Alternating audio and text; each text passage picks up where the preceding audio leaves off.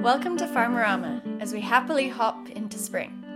Lots of work to be done in the fields, although, of course, the hungry gap is upon us, so we won't be seeing the fruits of all the labour for a few months yet. This month, we get into some uh, meaty discussions as we hear from cellular agriculturist Abby Glencross about her vision for a sustainable farming future. Hannah visits Keats Community Organics to unearth some business tips for urban farmers. And all the way from the Highlands of Scotland, we hear from Keisha Crawford Davis, our newest contributor. And finally to India and Rohit Jain, a young Indian entrepreneur and farmer who has rejuvenated the farming landscape in Udaipur, India. So, first, Abby went to visit another Abby, Abby Glencross, Abby G, who's the first UK funded cellular agriculturist, and she makes animal products without any animals. So I work on thick bovine muscle tissue, which is essentially steak. Um, so I grow a steak in the lab. Steak in the lab? I'm not really too sure what to make of this, Joe. It's um, it's certainly unorthodox. So I, I, I don't really see how this fits in with my vision for a um, smaller scale farming future. Well, actually, Nigel, from Abby G's point of view, she's on the same side as you in the battle against mass agriculture. Let's have a look and see if she can convince you. Basically, we're fighting the same fight, or we are facing the same challenges, which is things like economy of scale of large scale farming, industrial farming. So, if we can work together to, to get rid of that, then we've both got our own kind of niche markets. Um, it's not going to get rid of small scale farming. You know, people are always going to want meat, and actually, farming, as you guys know, can be used for land management and biodiversity and, and everything like that. So, actually, if we can connect on that kind of personal level and realize we're we're both against the same thing and trying to get rid of the same thing, then hopefully we'll actually make a difference together. I come from a really rural background, and I also come from an engineering background now. Um, and I think that once once you realise that science and engineering are in everything in our society, they're in every food we eat, unless you kind of use land that has never been touched and grow your own, you know, from your own seeds, sort of thing. And that it's just every part of it. So people think it's scary because they think there's a load of nutty professors in white coats like playing with life, but actually we're just doing you know an, another form of farming and certain types of farming have evolved over the ages like we never used to farm from the word dot like we used to scavenge for our food so there is this evolution timeline um, and like cellular agriculture or like culturing is just another part of that timeline um, when industrialization came in, people thought were horrified, and now that unfortunately has become the norm. So maybe this is like a, an alternative form, but hopefully it, it's better for everyone involved than things like industrialization. So, do you still need animals even when you're growing lab meat? You, do you need animals like as the starting point? Yeah, so we, we take a muscle biopsy from a cow. Um, my my supervisor who makes like the burgers um, showed me the process, and yeah, we take a biopsy, and you must separate out muscle stem cells, which are in like the muscle fibers, um, and you multiply them from one to many by just feeding them, sort of thing. Um, but you you do need a cow to, to begin with, but it doesn't kill the cow, sort of thing. Um, steak is more complex, and I know there's fat involved and um, capillaries, nervous system. So it is a work in progress. Um, but tissue engineering to put back into people, that's kind of quite a developed field as it is. So there's a lot of literature to work from. I still think that a lot of smaller scale farmers would say, I just don't understand how what you're doing is going to benefit me in any way. Um, and I've totally come up against that too. When I went home, um, some of my friends just wouldn't speak to me, they didn't want to know. Um, but like I said, they are coming up against big farms, um, different types of farming that are alien to them and producing really awful things for the planet. Like, you know, even the waste goes into massive cesspools and things like that. So they are combating that. And everyone that I know is involved in cellular agriculture is has the drive to get rid of that large scale um, polluting like toxic farming that's kind of become the norm so, like I said, people are always going to eat meat. You're never going to stop everyone in the world eating meat. So, why not take that market, try and reduce it so that just the small scale farmers doing it, you know, right, can can you know feed as much of that market as possible, um, and then we can sort of sub- subsidise that sort of thing, um, rather than these big companies that we're all fighting against. It could even be used in places that you you can't farm as well, or where like for example in some countries, farming um, on a small scale is people's livelihoods like entirely, and then they'll have a flood or a drought or whatever, and their livestock will die and then they have no way to make money. Um, you know, it's not a country where they will be supported. So, what if you could introduce cellular agriculture as a way that farmers will always be supported, or they can do that themselves as well because they already have a herd of animals. So maybe in that sense, it can be used together as well. Um, it doesn't have to be us and them either. You can integrate both into into the, the same thing. Um, so I think it's more diverse than, than people realise. What do you think, Nigel? Friend or foe? Would you have a cellular meat lab on your farm? Maybe fueled by tissue from one of your heritage heifers? I'm not convinced, Joe.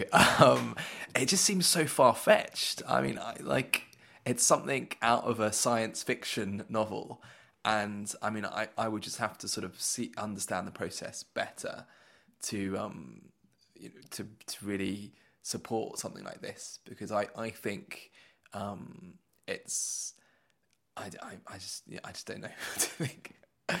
Um, Understand the process and maybe yeah. uh, maybe taste it too because that's a big part of this. Right? Yeah. How how the taste test would be pretty pretty important, but also I think it's the the ooh the you know the the kind of it's grown in a lab. This is not a natural product. It concerns me that I'm, I just you know just they're making this stuff from a from a petri dish or something, and, and it just seems very odd and it doesn't sort of stack up. Um, well, certainly coming from a farming tradition of many hundreds of years, and this is very new. And I just, yeah, I think I would um, need to learn more, taste, smell, test it. But Abby, you were the person who was there speaking to her. Uh, what was your take? Well, I I too am very skeptical of lab grown meat and have been since the beginning. Because for me, it could be a very dark future of meat being grown in huge labs that are owned by massive corporations and I just see that as like really scary future food. But I what I found really refreshing about Abby G was that um, she's very open-minded and she's very keen to talk to smaller scale farmers about you know how can this be part how can what she's doing be part of uh, what they see as a resilient future of food. I think Abby G feels that you know the technology that she's creating really doesn't have to go in a, the more scary direction that we're all thinking in our heads. I think the scary direction is kind of cool. I can imagine a, I mean, I'm not convinced either right now, but I can see a future where I could find this not just okay, but exciting. From the lab to the magical remote highlands of Scotland it's now time to hook up with Perthshire smallholder Keisha Crawford Davis. As we found, defining farmer is often quite complex, and the definition of a small scale farm is really quite variable. Even in the UK, we find ourselves in a bit of a pickle often. Farmer or grower, smallholder or crofter. Keisha investigates in this report from the Scottish Smallholder Festival.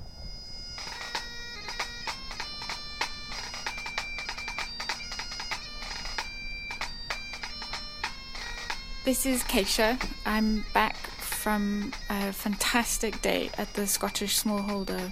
One of the reasons we moved out here to the edge of the Highlands um, was because of how beautiful the landscape is. But once we're here, it's become quite noticeable how remote we really are and how that actually affects our, our daily life. So, having occasions like the smallholder festival or conference where you are with other people who have um, similar issues, it just reminds you that you're part of a much bigger whole. How do you think smallholders differ from farmers? I think it's really different. I, don't like the two labels being separate because I, I don't think it's just as straightforward as that. I, and I think that the, the line is, is, is stretched. It's somebody who farms on a small scale, but generally has another income that comes in. And, and I think more and more as agriculture is changing, the line that you would draw in the sand if you want to draw a line between smallholding and farming is actually moving. More and more farming families are generating income from, from off farm. You, it's interesting you're talking about lines um, because obviously being in Scotland, we've got crofting as well. So the differences or the similarities actually between crofting and smallholding are they one and the same thing but just different from a historical point of view?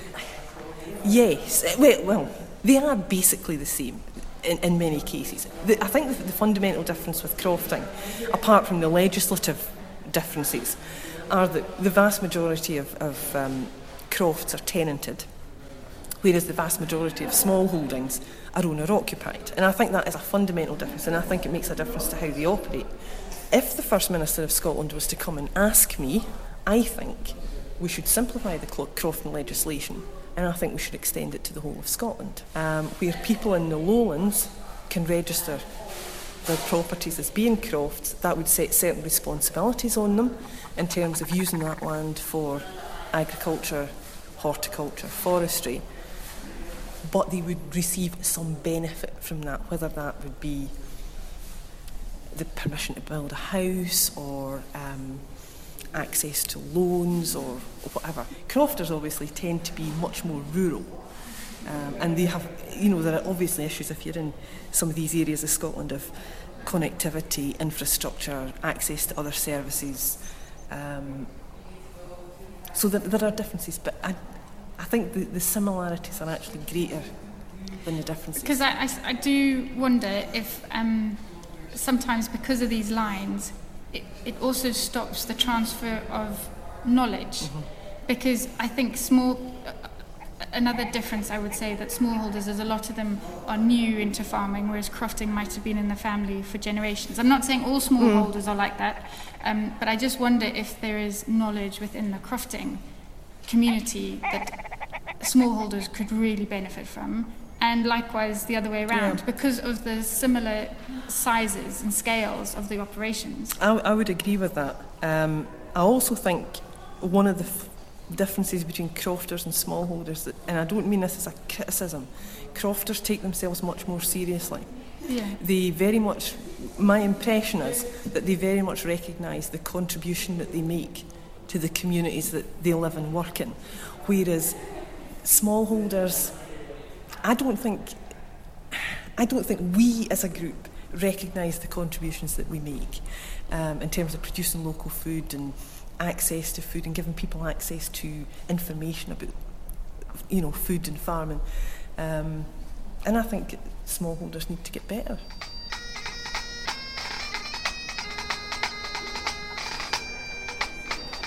Something that actually came throughout all the talks from improving wildflower meadows to um, marketing and selling your business online, uh, to um, permaculture, was about encouraging linking and encouraging linking in a positive way uh, and creating communities.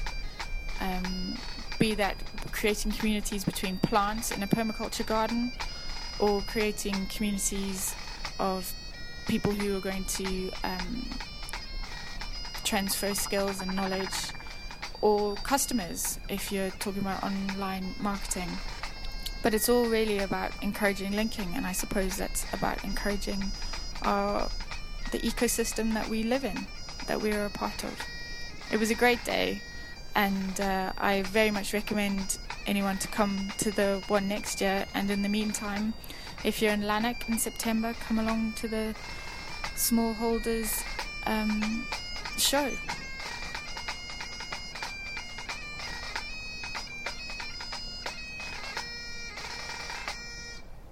Keisha actually just got in touch with us on Twitter and made this recording for us, or for you, on her phone. So if any of you hear something interesting and feel like doing the same thing, then please do talk to us about it. Or, you know, Twitter's good, or you can email us through the website. As ever, our Twitter is at farmerama underscore underscore. Our website is farmerama.co.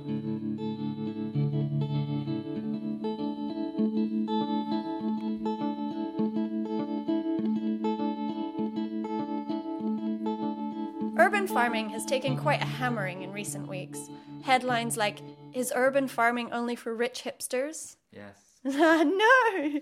And the publication in the US of a survey which concluded that most urban farmers aren't making a living. Kind of a depressing title, really. But closer to home, Hannah's been involved with many an urban farm initiative, and she's keen to buck these trends. So she headed off to Keats Community Farm in South London and gleaned three top tips for the urban grower. First up, what about selling plants as well as food to make a bit of extra income?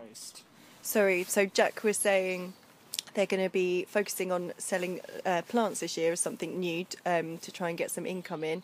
But it's really good because once you take those to market, if they don't sell, you can take them back and then you can try again or you can use them so they you're just not getting bigger that and waste. bigger. Yeah. Perfect. Just keep on repotting them. Yeah, so that's the idea to have something that's kind of lower maintenance and less risk um, than doing a market stall where you just like harvest loads and loads, take and it then down. potentially you've got a lot to lose.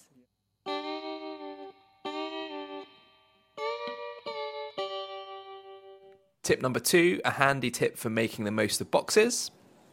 But we Oh, pick- we sorry, there's some crates into the- behind me. Blue crates, and you take them to the restaurants like that? Yeah, 'cause it's really nice. to get to Wicked! Okay, Put a bit of paper underneath. that's a really good idea. And then you get them back. Yeah. yeah. So we're always on the scavenge for those.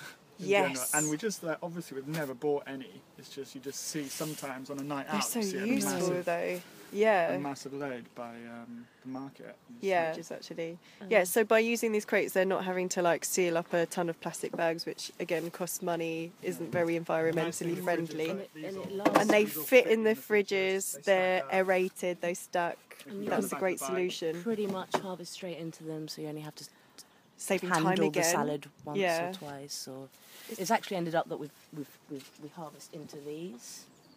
But then But yeah, just straight means- into the fridge, which is like you got to keep it cool. You got to keep it fresh. And everyone understands the importance of eating seasonally. As a grower, you need to push this message. Um, but yeah, we would try to have a real understanding of what people will order every week. You know, and try and set up standing order with them, which is basically okay. Every week you have this, and then Chrissy will also push extra on them every week as well. Good girl. Yeah, Yeah. pretty much. Yeah, because they don't know what's ready or. Yeah. No, Yeah, they want I to know what's good. Exactly.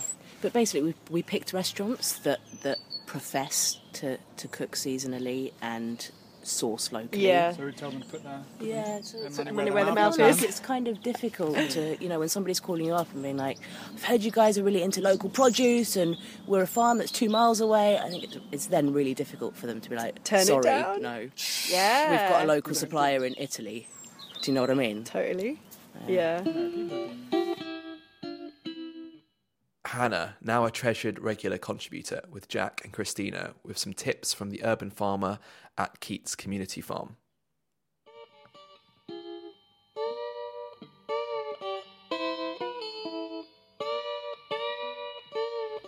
And if you're a grower looking for a bit of extra support on whatever scale, then we can recommend the Capital Growth Network. They can support you with advice, training, discounts, and a wide network of over 2,000 gardens and growers throughout the City of London. Though of course interest, though of course of interest to those of you further afield.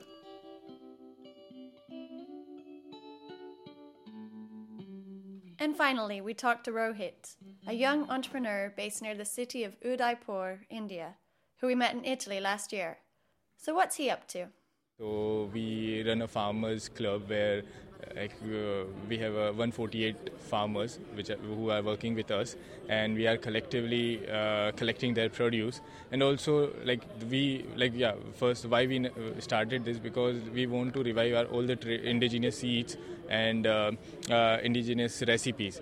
But what I found, if like farm like farmer will grow all the indigenous seeds and process it when they will get a market. So we started um, store in Udaipur in the city, and we connect con- uh, consumer to farmers, so they get a, farmers get better price and consumer get a good food. So um, it's a, the local system where the and no middlemen except our this collective. Um, so farmers sell their all the produce to our collective, and then uh, our collective uh, pr- uh, sell to the consumer. And the most of farmers are in, uh, involved in the processing. Now, like we have introduced millets in a different form, uh, in a form. Like so, we introduce millet cookies, millet.